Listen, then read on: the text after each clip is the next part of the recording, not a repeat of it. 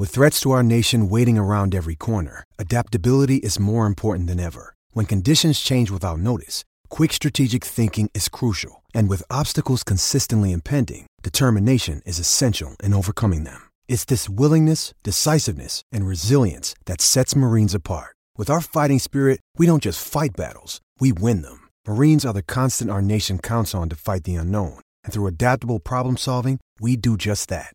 Learn more at marines.com.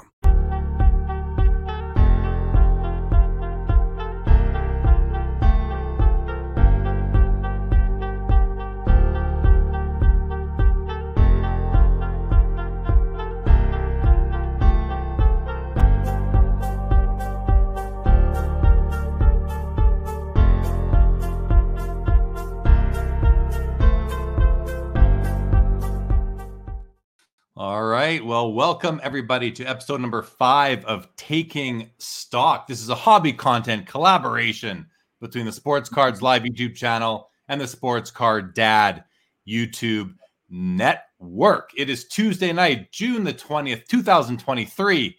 That handsome fella right there is Dennis Ender. My name is Jeremy Lee. Welcome everybody to the show. I'd like to thank everybody for all of your engagement, interaction in the chat last week. When we talked about shill bidding here on Taking Stock, that was episode number 4. You can see that on the YouTube channel, Sports Cards Live, Sports Card Dad. It is residing on both of them. If you're not yet subscribed to either channel, please take a moment and do so. Also, we would like to announce that Taking Stock is going to be a bi-weekly show every second Tuesday, starting today. It'll be every second Tuesday from here, so keep that in mind. Won't be every single Tuesday, every second Tuesday. As always, everybody, as always, your comments, your questions are in play. We are here tonight talking about leveraging sports cards. It's been a hot topic lately. Dennis covered it on an episode he did recently. We'll get into that a little bit later. But Dennis, I'm going to start off by asking you and asking the chat as well. Dennis, have you ever borrowed money against a card? Have you ever lent money against a card? And have you ever considered doing either? No. I've never done that, Jeremy. I've definitely borrowed against a credit card to purchase a card and then paid down that card or paid off that card or, you know, contributed to that card with a sale of one of my cards. But I've never actually leveraged my card as collateral. I've never had any card in a vault. I like having my cards in my hands. It feels very out of place for me. And as a lender, as a banker, someone who evaluates credit risk for a living, or oversees that, manages that, it just goes against every fiber of my being to collateralize a card to buy another card. Yeah, fair enough. Myself, Dennis, and chat. I've never borrowed money against a card. I've never thought about it actually. And I've heard some cases for it recently that seem to make more sense than I've ever thought. And it's not something that I'm going to do, but I don't think I'm going to do it, but I can see why some people do. And I think it just depends on your overall financial situation, your risk tolerance, your horizon. There's all sorts of reasons why somebody might borrow money against a sports card. For example, Dennis, what if you have nothing else? What if you have a poor credit rating? What if you're card rich but cash poor, and the only way that you can access some liquid cash is to collateralize a sports card? Is that in your mind? And I want to really tap into your banker mentality here, because you're analyzing credit risk for clients on a regular basis. And if you can't advance them credit and they need it for something, whether it's to buy other cards or to pay rent, would you think that for somebody like that to collateralize a sports card, that it might make sense? Well, I think let me specify. I'm not in credit. I'm not an underwriter or I'm not in the credit field. Actually, I'm in sales. So I oversee sales folks in sales and bankers and managers and producers and commercial bankers, but we have to have a relationship with credit, and I have to sign off on stuff, and I have a pen limit that goes up to a certain amount on loans. And so when I look at those types of situations, if I have to get behind a deal, let's say, you're going to want to look at the credit quality of the borrower, right? That's the first thing you look at. So if you're thinking about borrowing against a card, you're going to look, okay, where's the credit quality? I mean, there's no credit quality. The credit quality doesn't matter because the person you're evaluating the collateral is card, right? So the card becomes the collateral, and the card itself, now you evaluate that. That's the other piece. Well, cards don't really maintain, cards are so volatile, and they're, I'll be honest, they've been around for a long time, but the recent uptick, the bubble, the burst of value from 2019 till, and then kind of coming down, that middle finger we talk about, if I'm looking at that, I'm probably nervous about the kind of money I'd want to lend against a card, because I think like the loan to value is going to have to be really low, because the exposure you're going to have giving someone more money where, they're going to go use that money to go buy another card, to me seems, I just feel like you're just basically digging a deeper hole, because now you have to use that money wisely to buy the other card. So it almost, what matters is if you're lending money to somebody and it's based off of a card to collateralize, to go buy another card. Now you have to think about, well, what card are you buying? So then as a credit, if you put your credit hat on, you're going, okay, what card are you going to buy? You almost have to underwrite both purchase, the borrow and the purchase. So it gets really convoluted if you start thinking about it from that perspective. From just a normal layman's point of view, I would be nervous trying to lean into like actual value of the value of a card right now, seeing how everything has gone down so much, even bigger cards. Yeah. So interesting comments there, and appreciate you kind of contextualizing your professional experience. The way I look at all that is, if I'm going to lend money against a card, as you said, low loan to value ratio. If the card is worth $100, I'm going to want to protect my lent money by loaning out, say, 40%. I think that's I have a feeling that's what some of the lenders in the space are doing or have done on a loan to value. But then it comes down to, what's the value? Who's assessing the value? Is the value being assessed by the lender? Obviously it is. The lender's going to say, here's what your card is worth, what we think it's worth, and how close to the actual current fair market value are they going to come? If it's going to be actual based on some recent comps on a liquid commodity type card, then 40% I think is pretty safe for them. At that point, now I have your card worth $100. I've given you 40. If you default on your payments, that's kind of good for me as the lender, because now I'm going to have this card worth 100 that I'm into for 40. Minus selling fees and all the other transactional costs that are involved with setting up the loan in the first place. So that to me is a pretty good deal for the lender. For the borrower, you really, to me, have to be in a cash crunch in order to use that. And actually, I'm going to go to a comment here. Cage makes a good comment right here. It says, most companies operate on debt. Like most to all companies have debt on their balance sheet. It's just common, right? He says, so it doesn't seem odd for the investor segment of the hobby to operate on debt.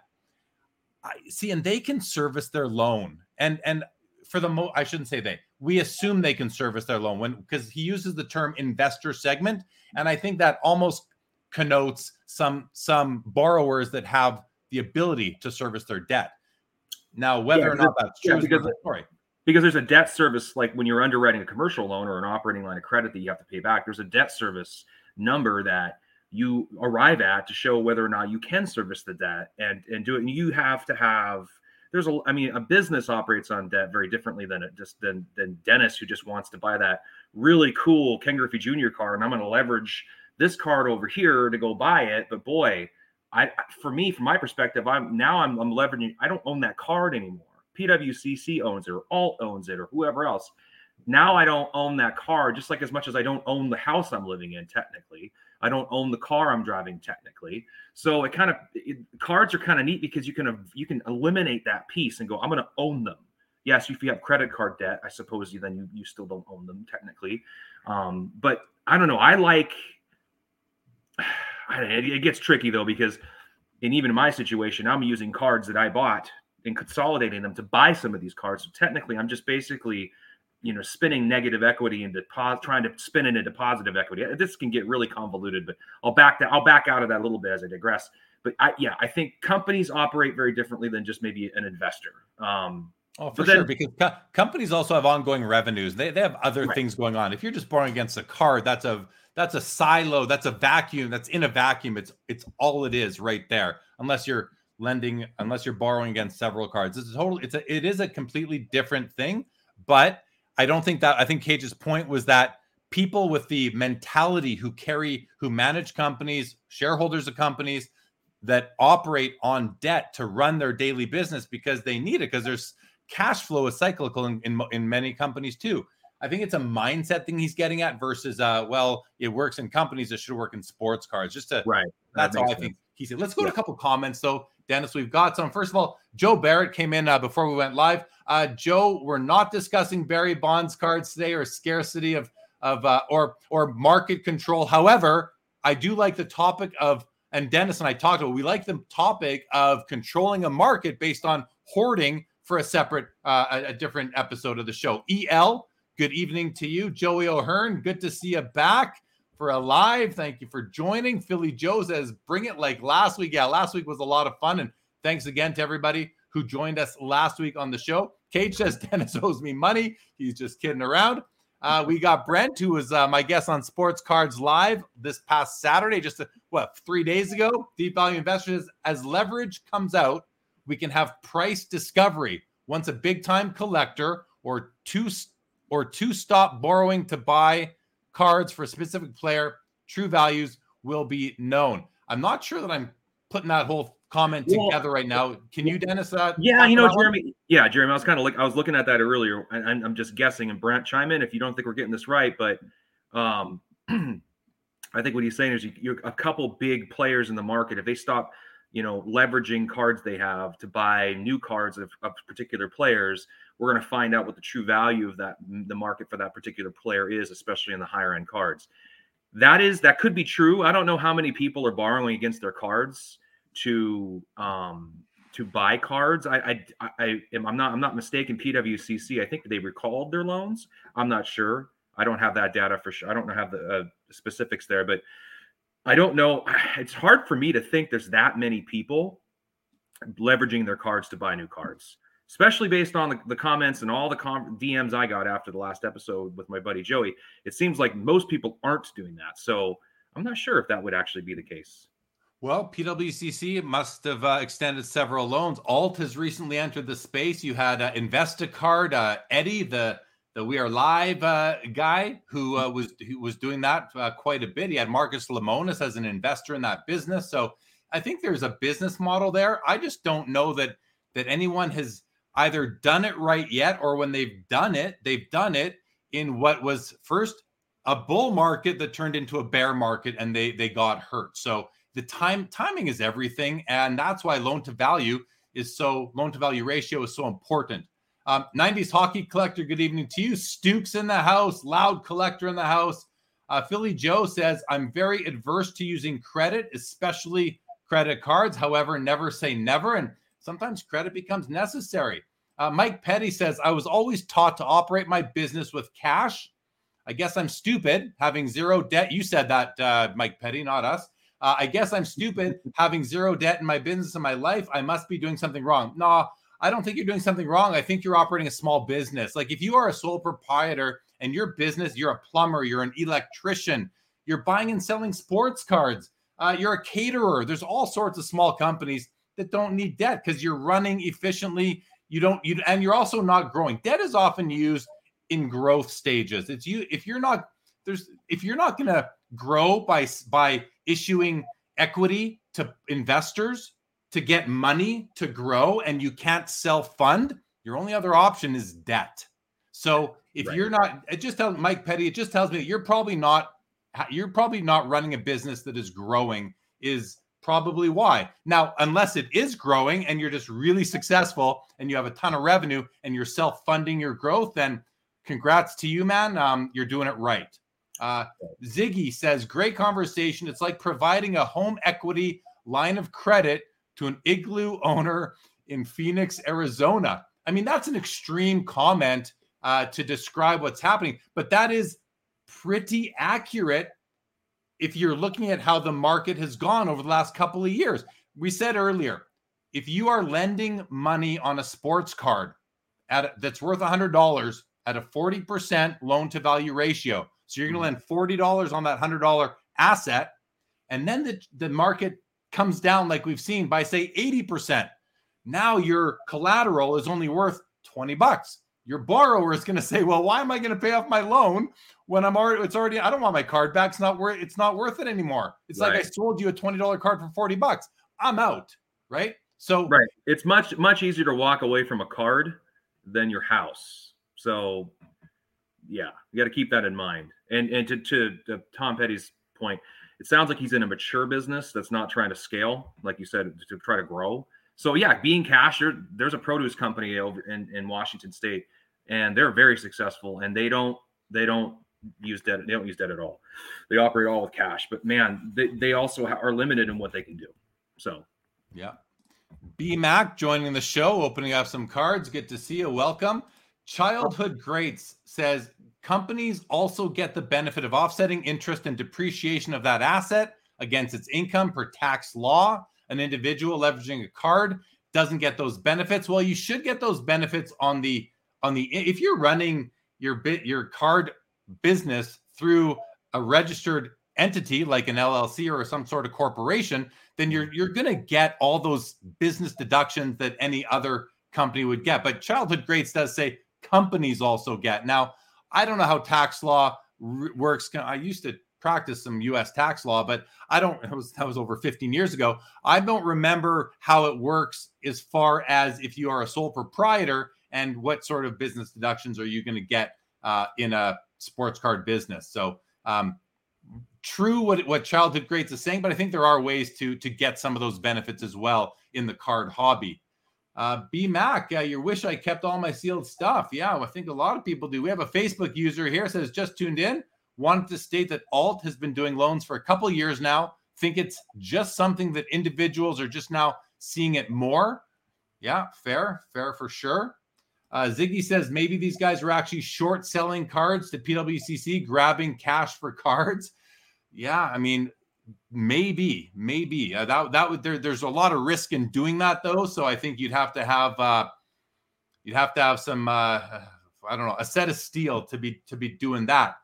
And Spectre Fitness, there's no business for leveraging cards. These businesses are trying to act like cards are a stock market. People need to face reality. Sports cards are illiquid. If you need cash, it's tough selling. I mean, we hear comments a lot in the hobby how it's sports cards aren't liquid. I'll tell you what, I see people turning cards into cash in 24 hours. Is that not liquid? Like what? I would say I agree with 50% of his comment. Yeah. There's no business for leveraging cards. I agree with them. These businesses are trying to act like cards are a stock market. I agree with that. I've never really felt like the cards are the stock market. There are certain cards I feel like sort of rise above the rest, like the 52 Mantle. If you hold a 52 Mantle, Cage, I know you hold one of those. If you hold a 52 Mantle, yes, it's harder to walk away from a card like that. Or, you know, I mean, name some of these cards that are just massive. It's harder to walk away from some of those cards. There's just a handful of them. And those cards, I believe, can act like fine art. They could act like an alternative asset, but most of them don't. So I would be nervous about that. So Joey's in the live. So yeah, we got Joey live in the comments there. So you fire your questions at Joey. He's there. But anyway, yeah, that's what I believe. Yeah, I mean it's. The hobby sports cards are certainly not stocks. I mean, that's like saying corn on the cob is not a car. Like, of course it isn't. It's they are different, but that doesn't mean that they're not. We've done the investment episode already. Sports cards, we know, can be an investment. It just depends how you're approaching it yourself. It's really up to each individual. But here another comedy says they aren't liquid instantly. It takes time to sell. What I want to sell is what I want to say. People are. Offer cards, pay 75%. Yeah, but 75% is still liquid. And you can put a story post up on Instagram and have cash in 24 hours from somebody. You can consign cards to PWCC, or you can sell cards on eBay. You can set up at a card show. If you're every week and have a card, you can convert your cards to cash within a week. If you're going to card shows, cards are more liquid than I think people want to say. I don't know why there's this big narrative that cards are not liquid.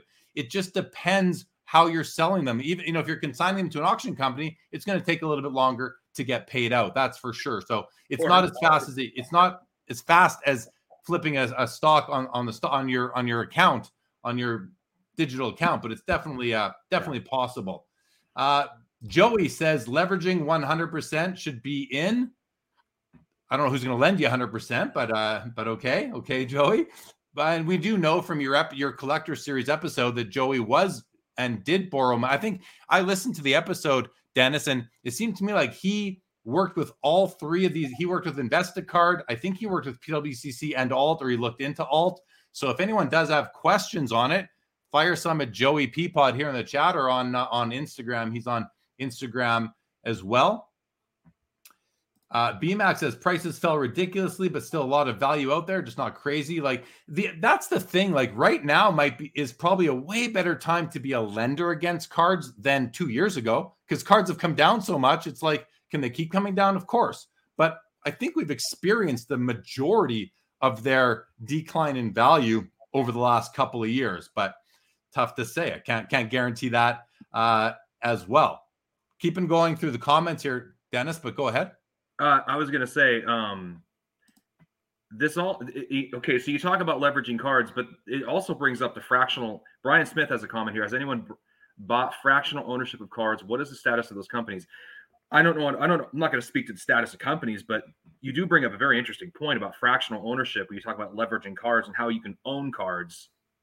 It's different, but it does sort of bring up that mindset of like, okay, was fractionality of a card, I feel like, again, it's just a specific card. You're not going to want to own a fraction of a card if you're a collector anyway. I think that's a purely an investment play, but I only think there's only certain cards that you can do that with anyway. So that kind of almost played itself out. I think there's going to be some trial and error stuff, but I'm actually wondering, have we seen the bottom? Do we feel like we're in the bottom? Is there going to be more of a correction than we've already seen? I mean, okay, I'll geek out on Fed. The Fed, basically, the two things the Fed really wanted to accomplish with what they've been doing is to soften, to ease inflation, right, and the cost of things. They wanted to ease that down, and they wanted to keep employment strong. Well, employment's still strong, so there's the unemployment is, in at least in the United States, is actually really strong. It's probably stronger than we think, with people taking second jobs, working remote. It's probably stronger than we think, and then. The other piece of that is, okay, so things are still costing more money. So that hasn't happened yet. Because things are costing more money and because we still have employment that's pretty strong, does it feel like we've accepted what things are and we know that they're not going to keep raising interest rates, at least for a little while now? Do we see a correction happening? Do we see that the correction ending? That's something I was thinking about today when I went to an economic forecast launch today. And that's something that was on my mind. I was thinking, okay, are we at the end now based on these things? And I mean, that's the thing. Who knows? And I would never say we are at the end, because I don't time markets very well, nor can I predict it. I don't think any of us really can. But you have a lot of people have their feelings. They're going on their gut. They're going on experience. A lot of people have been through a lot of cycles over time. So it's tough to say. My thoughts in terms of fractional, what is the status of those companies? I know that Collectible, who I used to do a show for, I'm not sure. I think they're done, but I don't really know for sure. I know all of their principal people are no longer there, but they still are they still exist as a legal entity. So that I believe is the status. They're still Rally, but Rally is diversified into more than just sports cards. So I think they have a better chance to survive. And, but yeah, I think the timing was wrong for that. It didn't work out. And then, of course, the market turned, and that wasn't good for a lot of companies in the space, including the fractionals. Ziggy says, if we agree cards are bad to leverage for loans, can we start to see... Did I just have that one up there? It feels like that's the same one. Let's keep on going. Jeff Hart, cards are liquid, but you may not get 100% of what you want if selling needs to happen immediately. Yeah, this is true. It's true. But still, and Jeff isn't saying this, but it's important. They are still liquid. Even though you're not going to get what you want, that doesn't mean they're not liquid. They're still liquid. They're just not liquid to the amount that you want. Cage says corn powers cars, though. Most, yeah, Cage. I don't know. We had corn on the cob for dinner. That's why it came to mind tonight, as I was trying to come up with an analogy quickly on the spot. So here's a hot take. Joey Peapod says cards are like stocks 100% if you are buying the right stuff. So, I mean, in Joey's mind, maybe the way Joey approaches stocks is how he approaches cards, but I don't think they are 100% like stocks. Maybe they're a percentage and maybe it's a high one, but they're not 100% like stocks. There's a ton of differences between the two. So Joey, I mean, I appreciate the comment, but I just think I don't think it's accurate. I think they're similar in some ways, but certainly not 100%. And maybe that's what the word like is. Maybe you use the word like, so maybe you don't mean that the way I'm interpreting it. Joe Barrett says it would be more liquid if fees were lower. Again, that doesn't impact the liquidity. That just impacts your return. That just impacts your revenue, your sales price. It doesn't impact the liquidity. It actually, because there are companies out there that take fees, that increases the liquidity. If they weren't companies in business to earn fees, and they wouldn't be if there were no fees to be earned, then it would be less liquid because you'd have fewer options to sell your cards. Think about going to a card show. At a card show, you're paying a fee to be there. You're paying the promoter. Fewer card shows, less liquidity. So I disagree with the comment, Joe, but I just don't think you mean it the way you stated it. But maybe you did, and then we disagree. Loud Collector says cards are very liquid depending on your price point and loss, cost, fallacy, temperance. Throwing out some psychological terminology here that I'm not familiar with, that fallacy, but I think that makes sense to me from Loud Collector. Mm-hmm. And then here's a really important question from Ziggy No. Says, Joey, would you do it again? If you had $100,000, would you buy collections or loan cash to card buyers and play the house position? Well, I'll tell you what, Ziggy, from listening to Joey on Dennis's show, he would not play the house position because he also plays blackjack for a living, is what I took from that episode, Dennis. And if you're playing blackjack for a living, you're playing against the house that always wins. So I don't think he would take the house position. Dennis, do you have any insight into that? Yeah, no, I think Joey's very confident in what he does, and he's been doing it for a long time. I mean, I think I'm very conservative. I would never do that, but he's more of a risk taker than I am. And I think he actually has, he's been doing it for a while. So, I mean, he somehow is staying where he's at. So, I mean, it's good for him. If that's comfortable for him, each their own. But what I took away from that was, he was able to, there's a bunch of things that happened there. So he basically answered the call that, cards can be liquid because he sold all his cards. But just like that one comment, he didn't get 100% of what he wanted on a lot of them, but he still made money on a ton of them because he got in so low. So he wasn't hurt as bad as everybody probably thought he was. He's fine. It's just how he puts back together a collection. I mean, it all depends on how you do it. Guys like me, I'm going to go try to buy the nice card from somebody like Joey. I'm going to try to buy the nice card from one of you folks in the live that has a really good card and a high grade that I desire. Where maybe Joey will go buy a raw copy or somehow find a raw copy because he knows a lot of folks within the certain, player collecting community obtain that card and then grade it and get the grade, be able to find the card, a good looking card, then grade it, get the grade you want. That becomes now a valuable card to maneuver. And so I think the way he does things is very different. He can get on the comment section here and elaborate further, but that's what I take away from all my conversations with Joey is he understands the market. He knows what to go buy and how to do it and how to grade. He's been doing it for a while. He's been doing it since like 2010. I mean, I've been in the hobby, as a novice, like I keep saying, which is 2019. So I really, I listen to people like that, and you can take nuggets of advice from everybody. You don't have to agree with everything they do. You don't have to do all the same things. It's great to learn from different people. I think Joey has got a ton of expertise in the hobby, in the space. He knows cards. He definitely knows the Griffey market inside and out. And yeah. And that's all I got there. The Griffey would be a Pareto player. Now, I did receive a comment on the episode I did with Brent Wire, the Deep Value Investor, last week, which is someone said we're saying it wrong. It's not Pareto, it's Pareto. Pareto. Thanks for clarifying, but I think I'm going to sit with Pareto. It rhymes with burrito, and it's just more fun. So, and if Mr.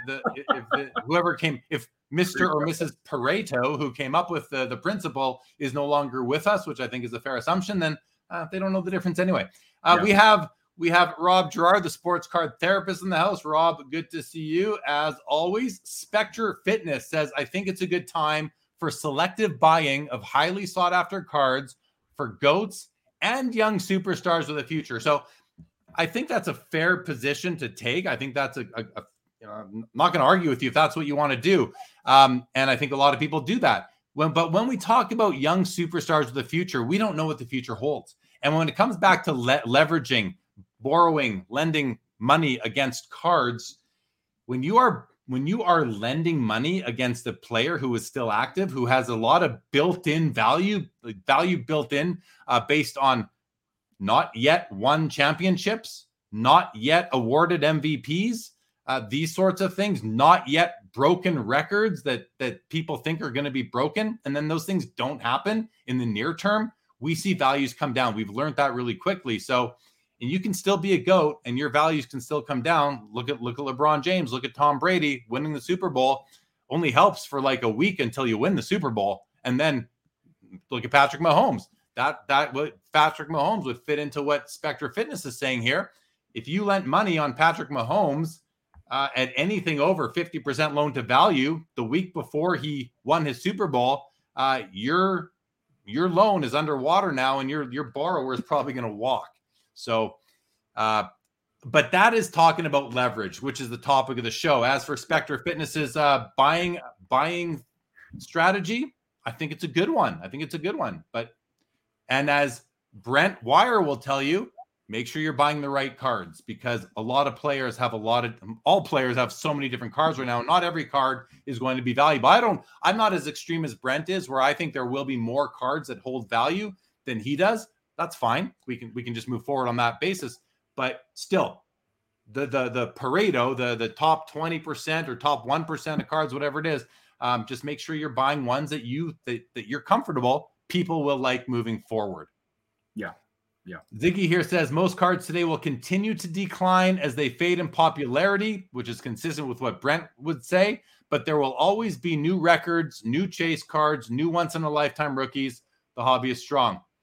Yeah, I can't really argue too much with that. The first word in most cards is definitely true, because you got to think there's billions of cards printed every year. I heard somebody once said there hasn't been a billion cards made in history. It's like, how many cards did Pokemon make last year? Like 6 billion themselves. So, but he's right. Most cards will just be not valuable. Dennis.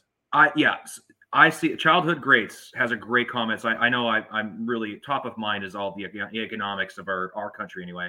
I'm not sure how it's looking in Canada for you, Jeremy, but right now we're still under 4% on our unemployment rate. And so that the point I was trying to make is like, okay, if unemployment rate is still low, that means people are still working, you're still earning.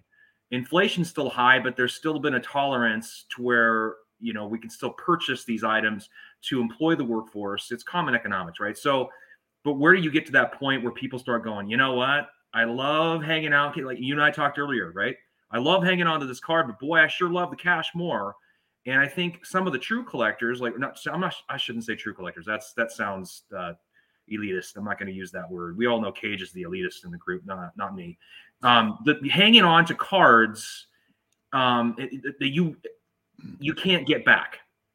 Meaning there's a card that you're like, you know, if I sell this card, yeah, I can get this cash, but I likely won't get it back because it's like a pop one, or there's hardly any of them out there. You know, those are going to make you think long and hard. But I think when people start making those types of decisions, maybe they already have, that now you cross into this, okay, now stuff starts really dropping down. And that's what I'm nervous about, to be honest with you, and why leveraging on or borrowing against cards to me seems so scary, is that maybe we haven't seen the bottom yet. And it's going to go down even further, and it's going to make a lot of these purchases that a lot of folks have been making, including myself, the last couple quarters, because we feel like we're able to pick up some really strong cards for, discounts, but maybe they weren't really discounts. Maybe there's more of a correction still coming.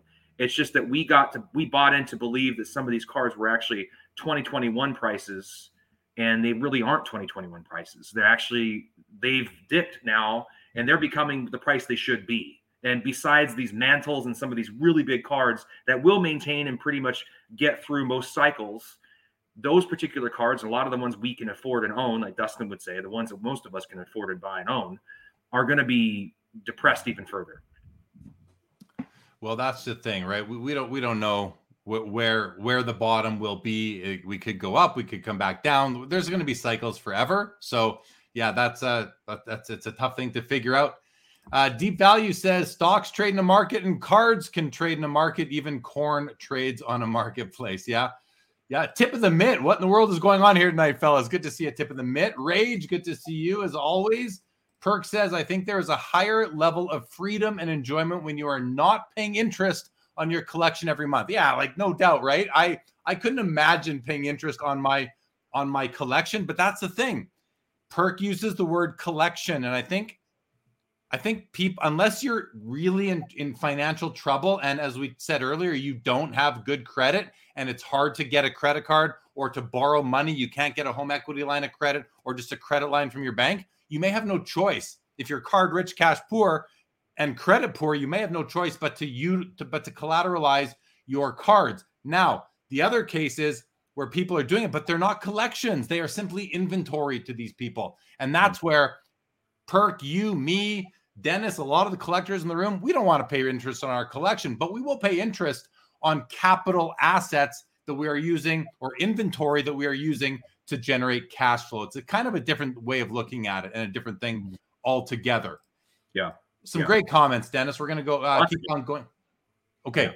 The professor says, Teapot from Market Movers had a nice episode demonstrating that a card may be down from 3 years ago, but if you bought 5 years ago, you are still up multifactorial. And that's the thing. Like, and this is a common thing in the hobby. If you can zoom out and say, listen, you know, if you got in 2020, 2021, you're underwater. But many people got in way before that and are up multi. So, you know, example, I bought a card for, I think, $4,800 in like 2015 or 16. It went up to 90K at the peak. Now it's down to about 45. I'm in for $5,000. It's worth 45 today. That's a 900% return. I'm okay. Do I wish I sold it at the peak and rebought it now? Of course I do. But I wasn't in selling mode, and it's also tough to sell when you see things going up all the time. At least it is for me. Ziggy makes another comment right over here that relates to that. How many cash millionaires did the 2020 boom make? I think he's saying it tongue in cheek. Where are all the Joeys that know the hobby so well sitting on stacks of cash? I hear so many talk about making money, but few make cold, hard cash. It's a good comment because I think it's true. A lot of people that held cards pre-pandemic saw those values go up, and now they've come down. Now they started here, they got up to here, and now they're down to about here. So there's still a delta there, a positive delta. But again, this is unrealized. Those gains were unrealized. This gain is unrealized. If they're now down here, if you bought in 2021 and your value's down here, it's an unrealized loss. If you have the stones to hold it for another, whatever that time period is going to be, 5, 10, 15, 20 years, you might get back up here. And you and I are at different ends of the spectrum here, Jeremy, because you've been doing this for a lot longer. And so you have a lot of these cards that are worth quite a bit more than 900%. I have cards. I'm probably breaking even now. I think if I liquidated, even with all the really great cards I feel like I have and I've colored up to, I who knows with fees and taxes and what the demand is right now, if I had to sell right now, I bet you I probably lose money still. And that's the difference between you and I and where we sit.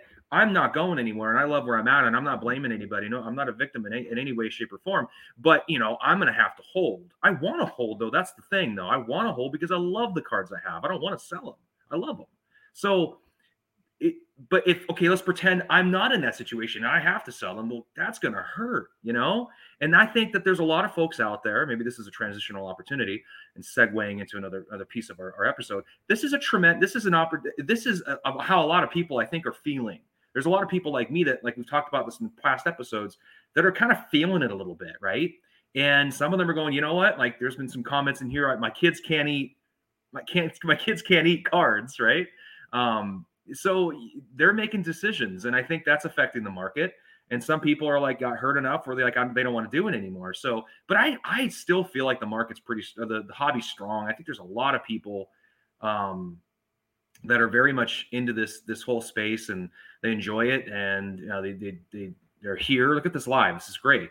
So, but I think there's two different types of people that I think are, I believe, that are in this hobby, in this space right now. There's the people that have gotten in recently that might have been, they might feeling a little bit. And there's the folks that were here before that are feeling pretty good, you know, and that is just kind of how it is. Yeah. Yeah. Yeah. Loving the, and I bought through the pandemic, and I'm down on some cards, and I'm up on cards from before the pandemic. I'm up on some cards that I bought during the pandemic. That's true. I think I'm a savvy buyer, but you can't win them all. I've set records. I've set several records, and some of those I'm still up on. Some of them probably not up on right now. And I also don't like to keep tabs on the values of all my cards, because I want to enjoy the cards and not worry about the value all the time. So, but that's a lot of people do.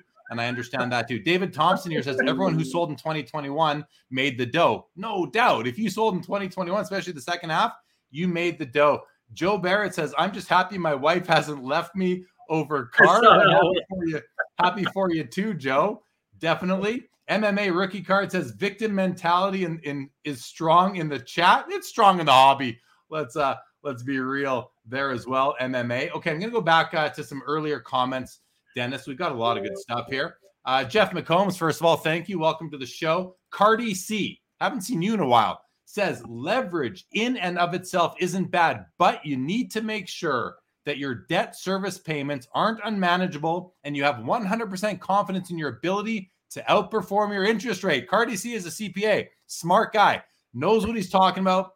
Very good comment, I must say, because your ability to outperform your interest rate, so well said. And if you can, you know, I don't know how you would have that confidence in this. If you are borrowing against your cards in order to buy more cards, I mean, you really have to be confident. I don't know what else to say. I don't have advice on how to make that work. I don't have advice on what cards to buy that way, because the market is volatile. Spectre follows up. I agree with you for sure. If I was in the leveraging business, you need to run a ton of numbers on players that have built-in value. Lending against those are high risk. Yeah, like I would never lend against Luka, Tatum, Zion, Ja, almost any active player really, except maybe Steph, maybe LeBron today. But even that, I don't know. Cage says, how much would I have to give every single person in the hobby to never use the word Pareto again? Cage, send me $1,000. I'll stop right now. I'll never use it again. I promise. $1,000. Send me PayPal. MMA, hello to you.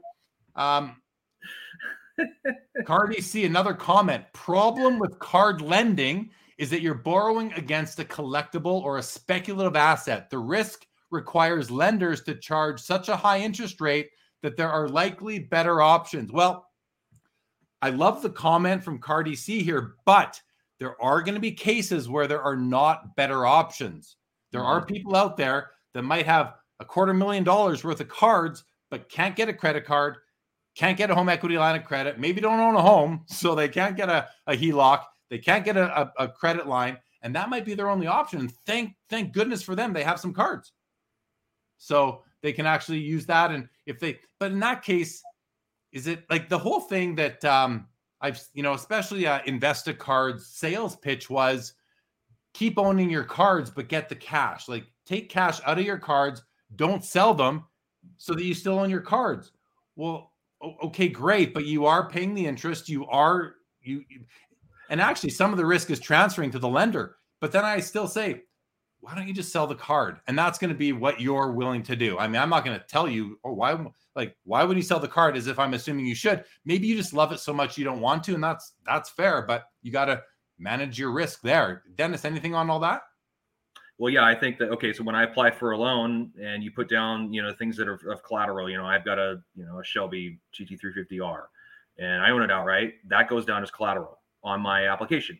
I put down the equity I have in my homes. They're the collateral I have in those that's something that could be recognized in an old loan application. In the cash I have in the bank, a liquid, a stock, whatever it is, or your life insurance and however much you're vested in it, Those are all things that can be realized on and appreciated on a loan application when you're being underwritten as a borrower. My cards cannot be. I cannot put my collection of sports cards in there. No one. I don't know anybody who recognizes that's going to lend you money outside of some of these platforms within the hobby space. So when we want to start really understanding, if we want to be taken seriously, if you want that. This whole space, that's not happening. So that's why I struggle to call cards stocks. I struggle to call cards alternative assets even, really. It's harder for me to do that when you can't get an underwriter to recognize the value you have in these cards. And they'll say, well, they need to be appraised. Well, are they being appraised using Card Ladder or Market Movers or one of these, third-party services that can help you evaluate a card, its price? I don't know. That's where... I don't know if that makes sense, if that ties in enough, but I just thought of that when I'm like, okay, when I put all that stuff down on an application, I don't recognize my cards. I don't put my cards down because I know they're not going to recognize them as value. They're not going to be able to collateralize them if anything ever happened to me. Yeah. Yeah. Fair. Chris says it was almost 30 years between booms. History tends to repeat itself. I certainly agree with that comment. I think that's very, very true. Childhood Greats tried to turn his collection into a collectible insurance policy with a cash flow stream, but they wouldn't do it. I'm not surprised there. Facebook user says, when we talk about the ability to outperform our interest rates, are we no longer in a hobby? We are in a hobby. The hobby is part of an industry. I have a whole Instagram reel on this. Check it out. I'm not sure who this is, but you have to realize... Everybody has to realize the hobby is not just a hobby. It's much more than a hobby. It's a business. It's an industry. It's always been a business since 1888. It's been profit driven. It's always been profit driven. So just kind of, you got, it's almost like, and I don't know who this is, so I'm sorry, but and don't take this personally, but like grow up. It's not only a hobby. It's never only been a hobby. Now, for some people, it's only a hobby, but you're putting you're making it a hobby for yourself within an industry, a profit-driven industry at many, many different levels. So I'm not saying to that person grow up. I'm saying to everybody who makes a comment like that, like it's not a hobby anymore. It was always a hobby within an industry. LGC says liquidity is measured by how tight the bid and offer is, such that it's very liquid to get arbitrage in a very liquid market. If you get 70% to get cash, that's purely an arbitrage market, not a liquid market. I guess we're just defining liquidity. To me, LGC liquidity is how easy is it to convert your asset to cash, not at what rate. So maybe that's one definition of liquidity, but it is certainly not the only definition of liquidity. And maybe that's where the disconnect I'm having is, because I'm talking about the ability to turn your cards into cash quickly, which is very easy. And you can get 90% a lot of the time. Depends who you're selling to. Depends if you're selling retail or wholesale or desperation. But there are lots of ways to get more money than 70% on your cards, I believe. You're laughing at something, Dennis. What were you laughing at? Oh, nothing. Nothing. It's all good. I'm not gonna. Yeah. All right. Let's keep on going. David Thompson. When you start borrowing to buy cards, you're asking for trouble unless it's a spectacular deal. I agree with that. Like if you're buying a collection from somebody and you're paying whatever, anywhere between like at the low, like some collections you can buy. If you're buying a 1 million card collection, what do you think? What should you be paying? I'll tell you what, you shouldn't be paying 50% or more because you're going to spend thousands of hours on that. You should be buying that at like 35, 40%. I would think otherwise it's not worth your time. What do you want to make? You want to make $5, $10 an hour? No, I don't think anybody here wants to make $5, $10 an hour. So you got to buy right. And I think that's what Dave Thompson is saying there a little bit, at least. Ken Summoner says, what are the rates these guys charge? I've never looked into it myself. I don't know what the rates are. Joe Barrett says lenders need to ensure they have adequate loan loss reserves. Yeah, no doubt about that. No doubt about that. Rage says when you're borrowing like Harry the wig shop owner in Goodfellas to pay off all the debt in the neighborhood so Joe Pesci doesn't come, it's a bad idea, I would think. Oh gosh. Okay. Now we're seeing some back and forth in the chat. We're just going to, I see what you're laughing at now, Dennis. David Thompson says, I've been collecting since 1969 and sold about 50 cards. And now I wish I never sold, including a beautiful Ricky Gretzky. Yeah. We all have those stories, David Thompson. No doubt about it. No doubt. Ken Sumner, would be cool to have pawn style setup where a higher loan to value can be given, but cuts off at 60 to 90 days so the person can keep the collateral. I'm sure that's happening out there. I wonder, and I think from listening to Joey on your show, Dennis, speak, I think he mentioned, I forget which service provider it was. I think he mentioned every 90 days he had to renew the loan. And that I found very interesting. I found that to be very safe for the lender. So I think that was probably a good strategy for the lender there. Yeah, I'm going to have Joey back on. We're going to do a follow-up episode to everything because I feel he wants to clarify some things. And so we'll have a follow-up to that. We've already been talking about that, so that'll happen. But I think, we talk – I don't know. I don't want to shift gears too hard here. But we talk about leveraging for cards. Okay, let's pretend you're going to leverage. Pretend you're going to borrow against a card. You know, we're talking about it right now where things are a little bit more uncertain. And you pay whatever the percentage is. You got Spectre Fitness here. The rates that lenders ask are predatory, about 15%. That's a lot. But the risk is high for them, right? Who are you borrowing? Like, what players? I won't use the word because I don't want Cage to find me and beat me up. But what cards and what players would you feel comfortable borrowing money against? In what grade? I mean, I'll throw it to the chat, guys. Fire away. What cards, what players are the most collectible? The cards you feel like, you know what, if I'm going to borrow money against a card that I have, what cards do you feel will perform well? That can outperform a market. What players, what cards? That's the kind of stuff I think about. Because I'm like, okay, what cards are actually going to, those are my thoughts. Yeah, that's a great question, Dennis. And my mind goes immediately to two things. First of all, okay, what players are they? My mind goes to the GOATs and the GOAT cards, right? Or the Pareto cards, the GOATs and that, right? Like the Jordans, the Gretzkys, the Bradys, the LeBrons, the Mantles, the Jackies, those kind of cards. But you can't just pick the cards. You have to pair it with a time horizon because I wouldn't be comfortable with anything if I'm only borrowing for 90 days or 30 to 90 days because anything can happen in such a short amount of time. But if you're going to talk about a longer time horizon or term on the loan, which I don't know, I would never do it, but then I'm thinking more like a 5-year term, then I'd be a lot more comfortable lending and borrowing against. But I would never want to pay interest on a card for anything more than a day, or I just don't want to pay interest on any cards, but I'm also not in a position where that's my only source of capital is to leverage my cards. So it's hard for me to understand the psychology of somebody who is in a more desperate position that's their only option. Cause I can't imagine putting myself in that position in the first place, never mind having to act upon it. But there are people in those positions, and I hope the best for them. But here's some comments that have come in.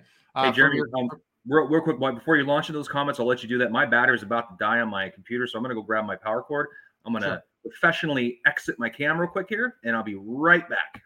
Sure. Leave me alone here. I'm messing. We're good. So we had a couple of answers to here. We'll just do that until he comes back. Wally Joyner, we had Cobb, like any of these, super Hall of Famers, top end Hall of Famers and their best cards. Yeah. I mean, this is where, sorry, Cage, but this is where Pareto comes into play. And now that to me is just becoming synonymous with the best cards of the best players, and simple as that without defining it any further. But that's where I would be going. If I'm as a lender, again, I just can't get my head into the mindset of someone who borrows against cards.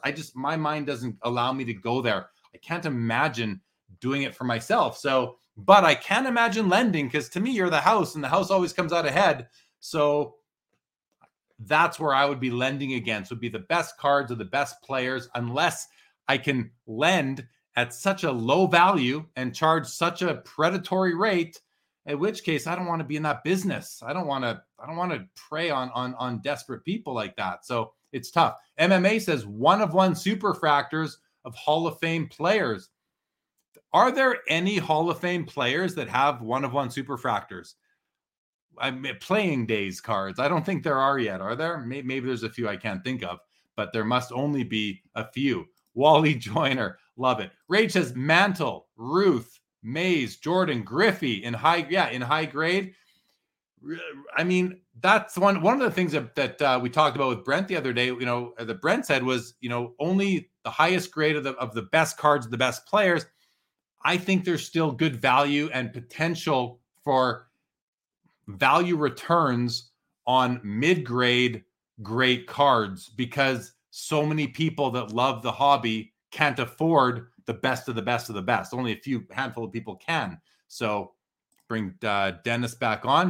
I'm not sure if you caught any of that, but just talking about a few of the options. We had any Cobb, we had Superfractors, Hall of Famers, to which I said, I don't know that any Hall of Famers have Superfractors yet, because their Superfractors is too new almost, but there might be a few. Rarity probably outsells GOATs. I don't know if it's not. I don't know about that. I think the player is the most important thing on a card. And then you get into things like how it looks and rarity and condition. But the player is so important. Unless, I think even Johnny Moore won't last. That won't last. I just can't see it. No, it won't. I think that, that's a perfect example, the Johnny Moore card, right? That's a set registry type of deal.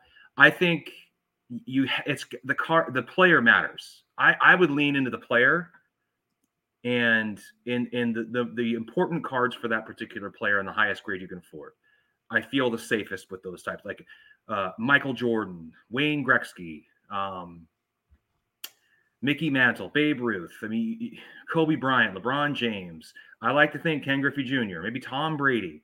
You start thinking of the best players, and you can kind of go into a tier below that where you got like the Joe Montanas and, you know, maybe the Shaquille O'Neals or all these other players. It's all about the collector base. How big is the collector base? How long is it going to be there? I start thinking about that stuff. If I'm going to borrow against a card, there has to be a demand for that player and that card. That's just me. 100%. And right here, Tip of the Mid says the player is first, 100%. Yeah, you're not going to get me off. I don't think it'll be very difficult to get me off of that position right there. Ken says the GOAT rare stuff boat has sailed. I don't know. I don't know about that yet, but maybe. I guess. What do you? I guess Ken, like, elaborate on that. What do you mean by that? Yeah, Ken. If you don't mind, I think he's just saying like the because right now the best stuff would go. It's like, who are the GOAT? It depends which GOATs. I always say we use the term GOAT loosely. I use it loosely because goats travel in herds. So there's more than one of them, I feel. But I like it. Right? But that's nice. But is Tom Brady a GOAT? Is Patrick Mahomes a GOAT? Some people no, but some people refer to him as that. And so some of these cards have come down so much. Now, right now is the best time to buy cards in the last 3 years for the majority of cards. So interesting. Spectre Fitness, once again, you're paying a premium to borrow money unless your ROI on a card is insanely. It's a bad financial move. You're paying interest to retain a card. It makes no sense. Just sell the card for cash. Yeah, unless you're doing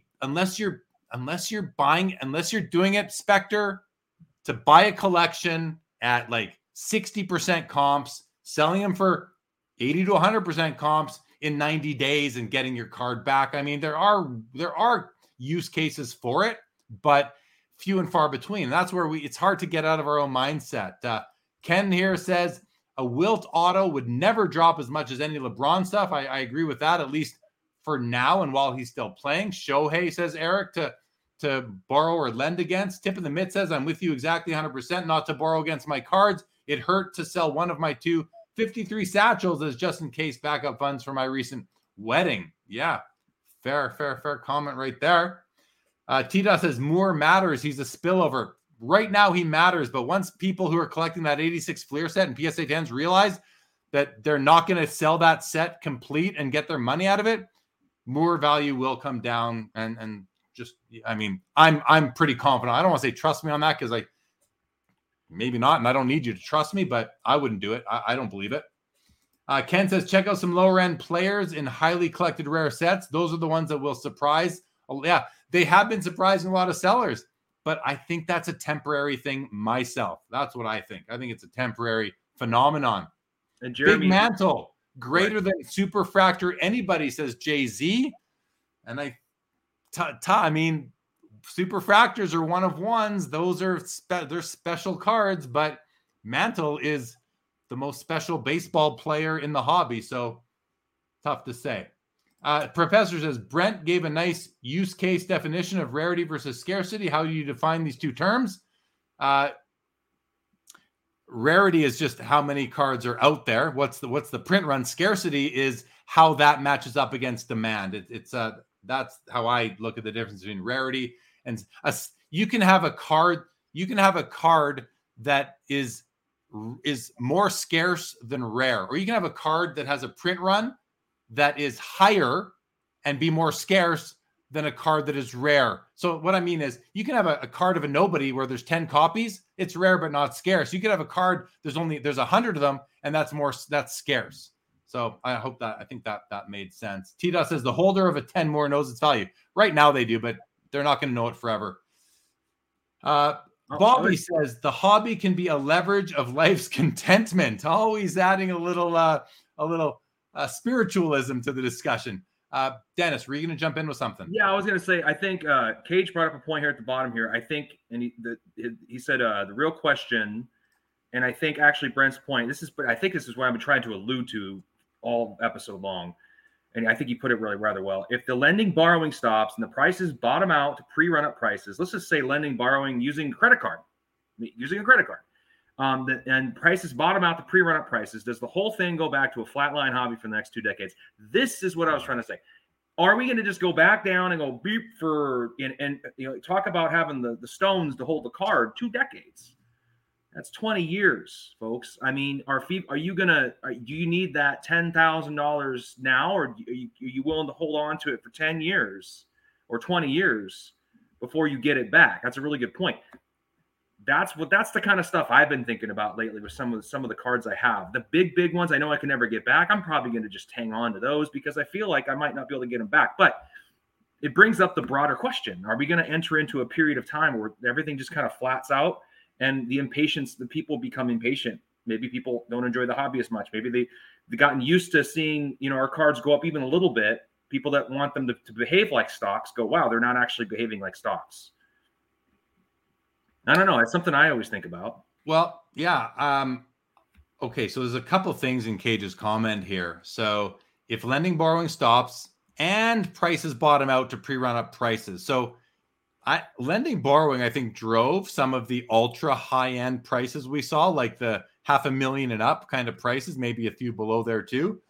Okay. Maybe that drove some of it because you think that that's what all those big numbers were coming from. No. It wasn't just institutional money coming in here. It was like people that had not all of them. I think some of them. So what I'm trying to say though is that if that stops. And I don't think that it's a direct correlation. If that stops, prices will, and Cage isn't saying this, but he's saying if that stops and prices bottom out. So I don't know that those two things need to be tied together there with the and, but then he goes on to say, does the whole thing go back to flatline hobby for the next 2 decades? Well, it can't go back to what it never was. I mean, I've been watching this hobby values closely since 1980, well, since I got my first Beckett, which was a hockey issue, probably 1988 or 80, whatever that was. And the cards have they've gone up slowly over time. They haven't flatlined. You look at a 20-year chart right now. Yeah, it looks flat along the bottom only because it's gone like this. It hockey sticked over the last couple of years, and now it's come back down. But it was always going up nice and slow and steady. Probably beating inflation, at least at the cards that I was buying and still own many of. It really just depends what you're in too, right? I can't speak in generally, which I'm kind of doing. So I gotta back that off of that a little bit, but I don't think that it goes back to a flat line for the next two decades. I think that there will always be ups and downs in this. There always have been. We had a run up in 2017. We had a run up in 2005. There's always going to be ups and downs in this hobby. So I don't think we're going to see the crazy escalation in values that we saw when we had a worldwide pandemic. I think that had the biggest impact on values, not lending and borrowing. But that said, I don't think Cage is saying that was the cause either. U.S. Sports Card says, do you think it's possible that Fanatics acquired PWCC to stop the alleged run on liquidation of the... No. All they did was buy because they got it. I think because they probably got it at a deal and they wanted a marketplace that was a pretty good one. I think that's the only reason why they did it. There might have been some other bonus reasons for them, but I think that's why for sure.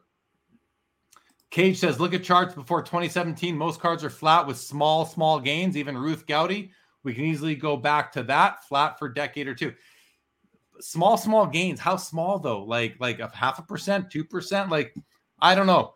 I can only really go by my collection and because I've been setting up a card show since 2005, and I mean it wasn't flat. It wasn't flat in the markets that I move in at least. So maybe I'm just luckier, savvier, more experience than some people, whatever it is that allowed me to have more success in the last 20 years leading up to the pandemic, not even during it, but up to it. But if I'm the outlier and the majority is flatline cards for 20 years, then yeah, I bet we could go back to that. Why wouldn't we? These are collectibles at the end of the day. Ken says, whatever happened to those guys that bought those high-end cards and sold shares to that item? We talked about that a bit earlier, Ken. That's already come up tonight. It's called fractional ownership. T-Dot says, generational turnover and social media has pushed art aside and cards to the forefront. Yeah, there was a lot of commentary. I don't know if it's still around. Haven't seen it lately. That cards are our generation's art form, our art. And I believe that. That certainly is for me. I do have some art too, but I not investable art, but just fun. Art is more of a hobby for me than even sports cards are. Pull up a Gretzky rookie chart from 2004 to 2015 flat. I don't know, Cage. I don't know. I mean, I remember I could have bought his PSA 90 Peachy for $5,000, and then that was probably in 2008 or 9, and then in like 2016, 17, that card went up to like 15, 20 grand. So, listen, unless I totally misremember, but I remember being priced out of the Opeachy, so I bought the Topps for $5,000, and now that's worth way more. So, he's talking about the PSA 10. What's that? I wonder if he's talking about the PSA 10. I'm going to pull it up. No one's ever lost money on a PSA 10. No one's ever lost money on a Honus Wagner. I don't know what he's talking about there, but maybe he's talking about the 10. Yeah, I just don't think he's right about that comment there. Maybe on the low grades that go up 1% a year, 2%, something like that. But definitely not. That's definitely not accurate as stated in that comment on the screen right now. MMA says when high inflation goes away, the card market will increase again. Markets are cyclical. Yes. Cage says you are right, but what drew people to cards were market-beating gains. Those weren't there. Small gains, sure. Yeah, but also don't forget, that's the key difference between cards and stocks. Nostalgia. There's no nostalgia attached to the stock market. Cards are nostalgic, and there's value in nostalgia.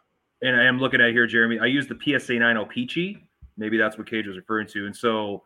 it is a pretty flat line from about 2009 to about 2013. Then it jumps up in 2014, and then it creeps up again in a pretty decent amount in 15, and then it's kind of up and down until it goes up. That's a six year. Now my holding period, I always say if you've watched me before, my horizon on my big cards, unless I sell some for life stuff.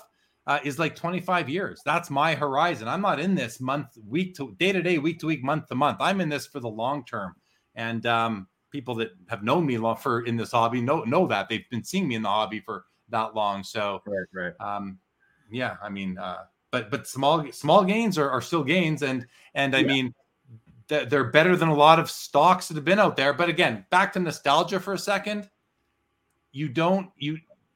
What drew people to cards were market beating gains, but those are short-term people. They're dipping in and dipping out.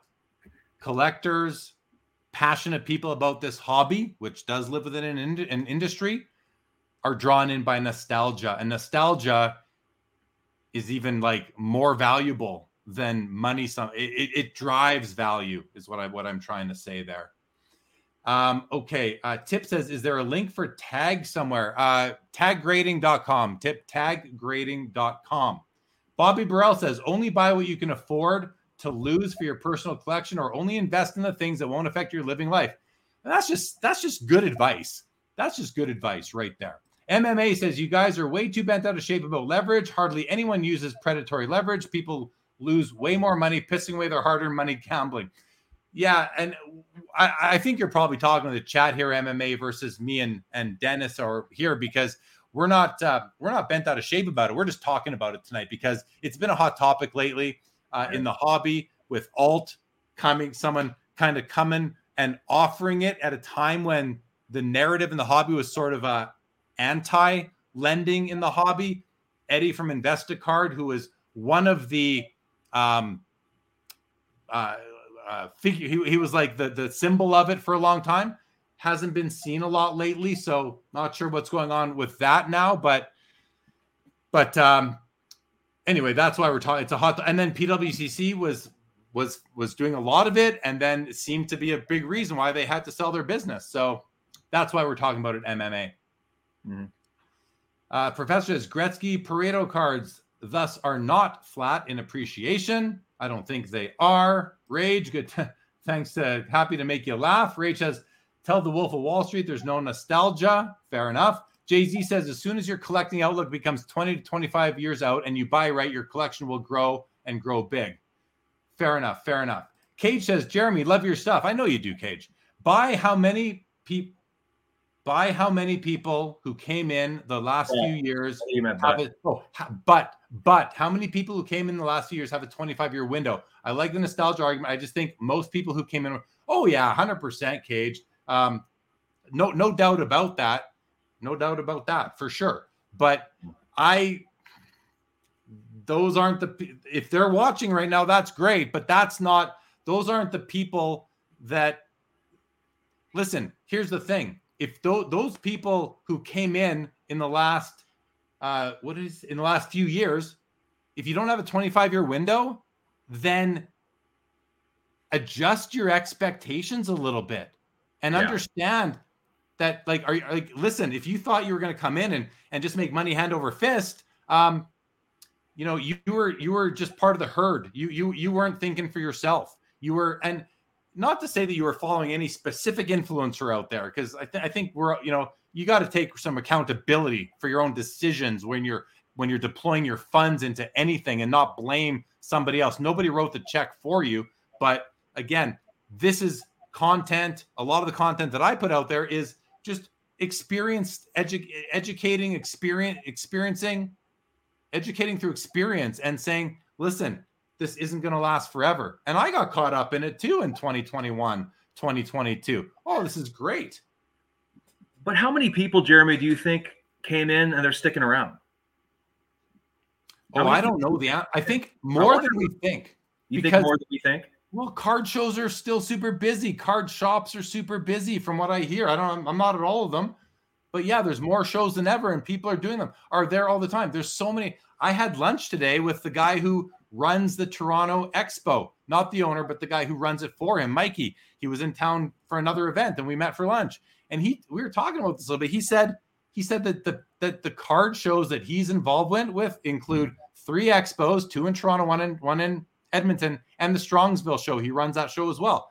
He said that these shows are busy and filled with kids. Maybe the Strongsville a little bit less, but he's like, the hobby is very strong, very, very strong. Yeah. So how many of those people are still in? I don't know, Dennis. It's tough to, but if I were to give a guess, even if it's like 25%, I think that's pretty good. Like any net gain over 2019 is a net gain for the hobby. You got to wonder too, why would Fanatics want to enter the space? Why would they want to invest so much into the space if they didn't see an opportunity? And they're not idiots.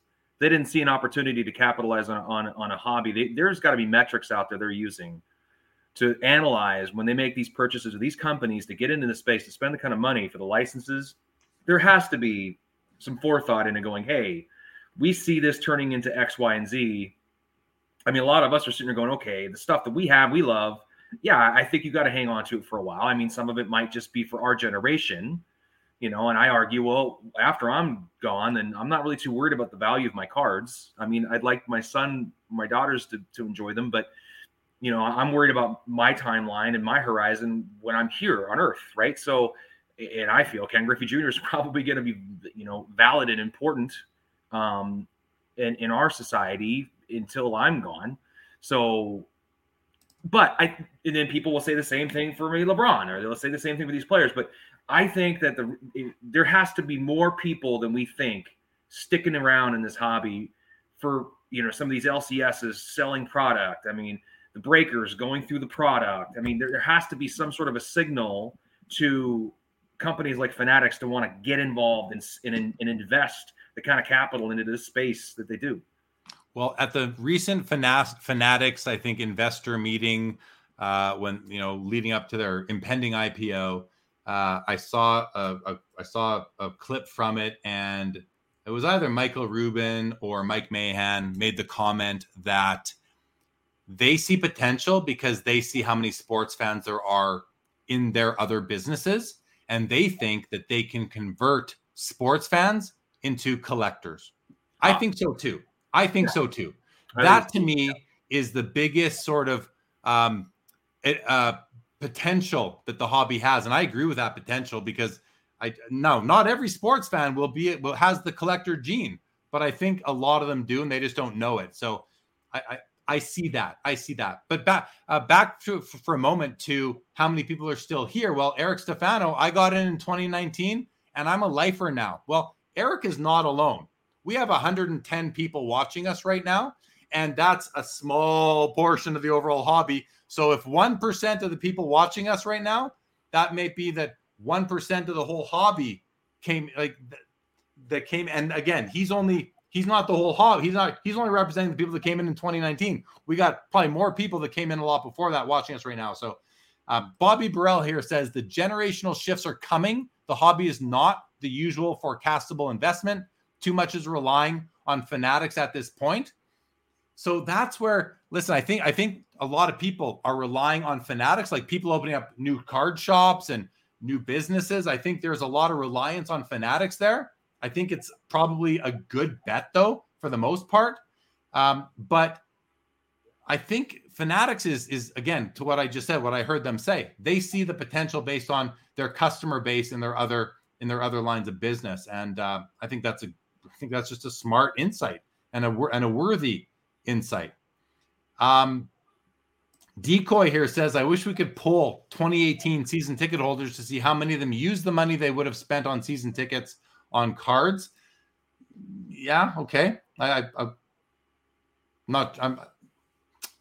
sorry. I'm just having trouble seeing how that fits into everything, but okay. I think I think it's really like, since they weren't going to games in 2020, did they just instead use that money to go buy cards because they needed? Fair. Yeah. Thank you. Sorry, Decoy, but thank you. Yeah. Cage is thank you for joining. Cage, as always, good to see you. All right.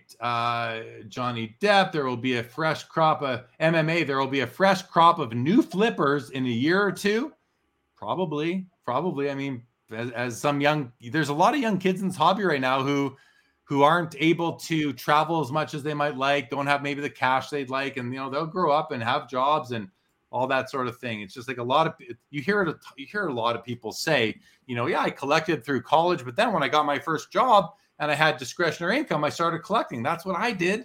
That's when I really started pouring money into cards, back when I had my first professional job in 1997, I guess it would have been. Ken says a lot of them have that gambling gene, opening packs and boxes, have plenty of. Yeah, so it's funny because Dennis and Ken and everybody throughout this whole discussion we're having, The breaker customer hasn't entered my mind. I haven't even thought about breaking this whole time. That is a whole other. I've been thinking about buying and selling singles. Breaking is a whole other channel of the sales channel, distribution channel of this industry, of this hobby. And we could have a whole episode talking about the pros and cons of breaking, or how breaking has built the hobby up and help it how it has changed the hobby, as much as even the manufacturers cater to breakers now. So MMA says Fanatics will bring the flippers back. Any opportunity will bring back opportunists. And I think that's right. That's true. Skeppy says Fanatics got in thinking the card market was something else. Now they're trapped and have to make it work. No doubt the market has grown, but it will not grow to see. I don't agree with this, Skeppy. Not like, listen, I just see it a bit differently. I actually think the Fanatics is smarter than that. I think the Fanatics would have studied the market and would have seen that nothing goes up forever and doesn't come down. You don't get to be Fanatics with being stupid. Well, that's what I was going to say. Some insight, right? Yeah, I was going to say the same thing, Jeremy. That's a great point you just made.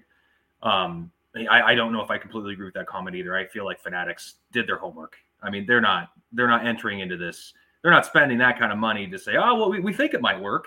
I think they really have it figured out. I think breaking plays into it. I think sports betting plays into it. I think just, having, cards be present more at all the stadiums and the arenas. And I think it's going to become more a part of like that whole experience as a sport, as a fan, that's going to become a part of that fan experience. Is sports cards. They're going to become part of what you do. I go to sports games now in Seattle, and they're handing out packs everywhere around the stadium. So, I mean, Topps stuff is everywhere. So, I mean, it's a thing. I think it's going to take some time to catch on, but I think that maturity will come in time. And the other thing is that the hobby narrative right now, a lot of the commentary is judging Fanatics on what they've done before they've had a real license yet. Like they have Topps, but they haven't even touched basketball or football yet. So to judge the next 20 years on the last 18 months, I mean, you got to zoom out, people. You can't just think that's going to be indicative of the future. Listen, the other thing about a company like Fanatics, they're going to have failures. They're going to fail, but you know what they're going to do? They're going to fail fast because they're smart business people. They're going to fail fast. They're going to pivot. They're going to adjust on the fly and make the right decisions moving forward, or better decisions moving forward. And then they might see problems and misjudgments and like moves that didn't make sense. And then they're going to adjust again. They're not going to rest on their laurels. They're going to fail fast and make the changes quickly. That's what I think they're going to do. How long is the license? I don't know. You don't know how long they are. No, I don't know. I wonder what that is. People know, but no doubt the market has grown, but it will not grow to what Fanatics hopes, says Skeppy. I mean, listen, you don't know that. We don't know that because we haven't seen the power of their marketing yet. And don't forget, everybody in here loves cards. So don't you think that other people have it in them to love them too? Yeah. I definitely feel like I've had a few people ask me and they want to get into it. Like, what do I buy? And they're asking now. There's a few that asked back when it was, at its peak. I would say the boom was at its peak. But there's a lot of folks now coming to me going, hey, I see you're always posting your Ken Griffey Jr. cards, because we're, here in Seattle, we love, I mean, he's a big deal, right? So you have a lot of folks coming up, hey, friends, hey, you collect, what Ken Griffey Jr. cards should I get? I'm like, well, you start here. And so they're starting to think about it, right? I want to own a couple of really good cards. What should I target? So those kind of conversations are being had with a lot of folks my age, kind of nostalgic, but then there's also younger people going, yeah, I want to get into some of these newer players. I want to get into Julio Rodriguez card, right? We love Julio. He's kind of the new guy, right? So people are getting, or Shohei Ohtani or whatever it might be. So, some of those bigger players are starting to make an impact and they're starting to think about it. So I do think there is a future there. Right? I don't know. I just think it's going to be a slow thing. And maybe it is going to be a flat line of just small gains, like Cage was alluded to earlier. If that's the case, I'll take that too, right? It's more sustainability, right? Something that just like this isn't necessarily sustainable. Those small gains in sports cards are more fun than small gains on some investments or large losses. Exactly. Yeah. I mean, absolutely. T-Dot here says market cap exploded and many cards are locked away. Keeps demand healthy, especially for vintage and high-end modern. Yeah. I agree with that. U.S. Sports Card asks, Is there anything Fanatics could do that would increase the value of modern hobby products for new collectors and depress interest in the vintage marketplace? My thoughts, Dennis, on this and U.S. sports cards is not really, because all the cards, see that this, there's two things here. First of all, people think that Fanatics is like has all the power. They only have all the power over cards from 2023 and forward. There's 150 years of cards leading up to that they have no impact on, unless only through their PWCC marketplace. That's really it, right? So I don't think there's anything they could do because people love history. People have nostalgia. Now, 50 years out, I'll have a different answer for where they're at. And if, because now they have their cards are vintage 50 years out or the new vintage. So Deep Value has left the building. Thank you for joining. Bobby Burrell says the card market had to come down to create new collectors again. Kids don't cut grass or shovel snow for extra cash. Many buy and sell cards now.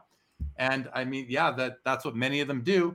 And, but I think the beginning of this comment is what I like the most is that people were having trouble affording cards. You couldn't find cards at Walmart or Target. You couldn't go to the hobby store and buy a box of cards for under $300. So price had to come down for sure. I definitely agree with that comment. Stop printing so much, says Ken. I appreciate the sentiment that Ken makes here, guys. However, printing product is why why card companies are in business. Keep that in mind. This is, as we said earlier, this is a profit-driven industry, like all industries are, except for charitable industries. And even some of those might be profit-driven. So, Hey, we're going to start to wind down. Hey, Dennis? Let's do it. All right. Tip of the mid.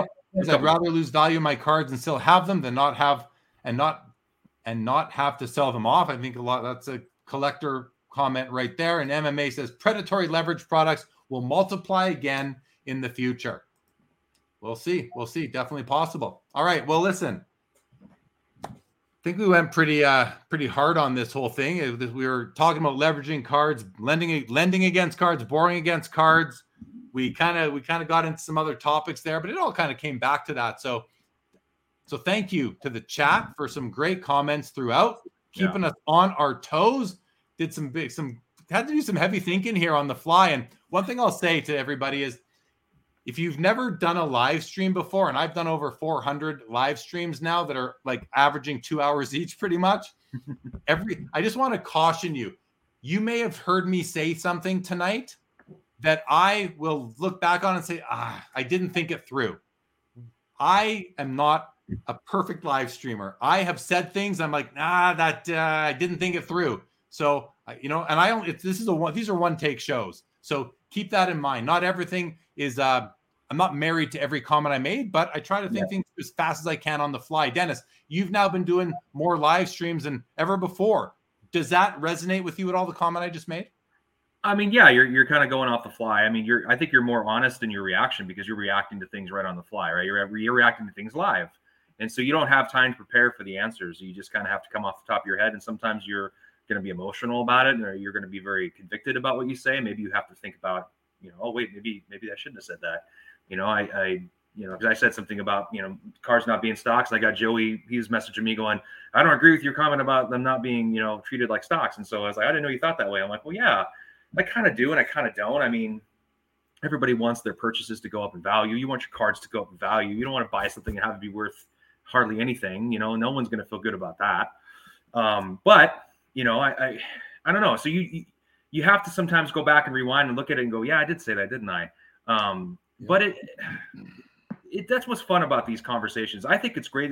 I just love how the chat pretty much guides the whole thing. We just sit here and respond to the chat, and to me, I think that's the best part, because we're basically all, it's like a bunch of us guys getting together in a big room and just talking about cards for an hour and a half. And that's just so much fun to me. It's everybody gets a chance to be a part of the show, talk and so like, I always make it like I'm a nobody. I don't really know anything. I'm this new guy who's just learning from everybody. And I don't mind being that guy at all. And it's just awesome to kind of get everybody's point of view and the things that they think and how they approach the hobby, and the points of view they have are always different. It's just awesome. And the hobby community is pretty strong in a sense of like, it's very, very communal and very, supportive, and everybody's kind of doing the same thing. And a lot of us folks are kind of in the same spot, but at the end of the day, most of us that are here, if not all of us, we love cards. That's why we're here. That's why we do this. Exactly. So I just want to say, I'm looking for a video. I think it was on Rob Gerard's Sports Card Therapist channel this past week. I think it was him did an episode with a financial planner whose name I can't recall, but it was his first time doing a podcast. And this comes back to your conversation with Joey about, cards and stocks, and the financial planner who, has been in business, I think he said 25 years, seemed like a pretty smart guy, basically said that, cards can certainly be investments, but they're an alternative investment. They're not stocks. Yeah. They're just not stocks. Like Joey needs to have that hammered into his head. They are not, if he truly believes they're like stocks, they have some similarities, but they're not stocks, and they shouldn't be treated like stocks. They are an alternative investment. They are definitely an investment. Stocks are also definitely an investment. And those are two, that's one of the things that they have in common, but they are not stocks. I mean, he might be thinking that way too. I don't know. I mean, I think he has to be, because otherwise, I don't think he thinks they're like it's not like buying, Verizon Star or Pepsi or Microsoft or Amazon stock. It's like, it's not the same thing. If you're buying the right cards, you can definitely hold them as an asset. Yeah, they could be an appreciating asset over time. Absolutely, if you get the right card. But I just don't feel like there's tons and tons of those cards out there. Always depends on the player market and the player's collectible market, players collector market, and that demographic. So it always plays a key. Hobby Champ says the hobby is bigger than manufacturers. The hobby is all cards. Manufacturers are just trying to tap into the hobby vein. They're the suppliers. The manufacturers are the suppliers, but they're only one part of the overall hobby. Eric Stefano, thank you so much. Rick Hawkins, thank you so much for being here. Tip of the mitt. Philly Joe, appreciate it. Childhood Greats, appreciate it. Tim's Giant Mem, appreciate their blackjack funding. I'm not sure what that's in relation to, but thank you, Tim's, for being here. Two of my cards in my collection, guys. Just a quick show and tell, but for the 92 people still here, I now got Batman and Robin paired up. 1966 Batman Black Bats. Beautiful cards. Nice. All right, guys. Dennis, a pleasure as always, my friend. Chat, thank you so much. We will see you all next time, 2 weeks from today, back on Taking Stock. We're done. Hayes in the barn, boys. Thank you, Chuck. Thank you, Junk Wax Museum. Thank you, Professor. Thank you, Rage. Thank you, Hobby Champs. This episode is now over. Seeking the truth never gets old. Introducing June's Journey, the free-to-play mobile game that will immerse you in a thrilling murder mystery. Join June Parker as she uncovers hidden objects and clues to solve her sister's death in a beautifully illustrated world set in the roaring 20s. With new chapters added every week, the excitement never ends. Download June's Journey now on your Android or iOS device, or play on PC through Facebook Games.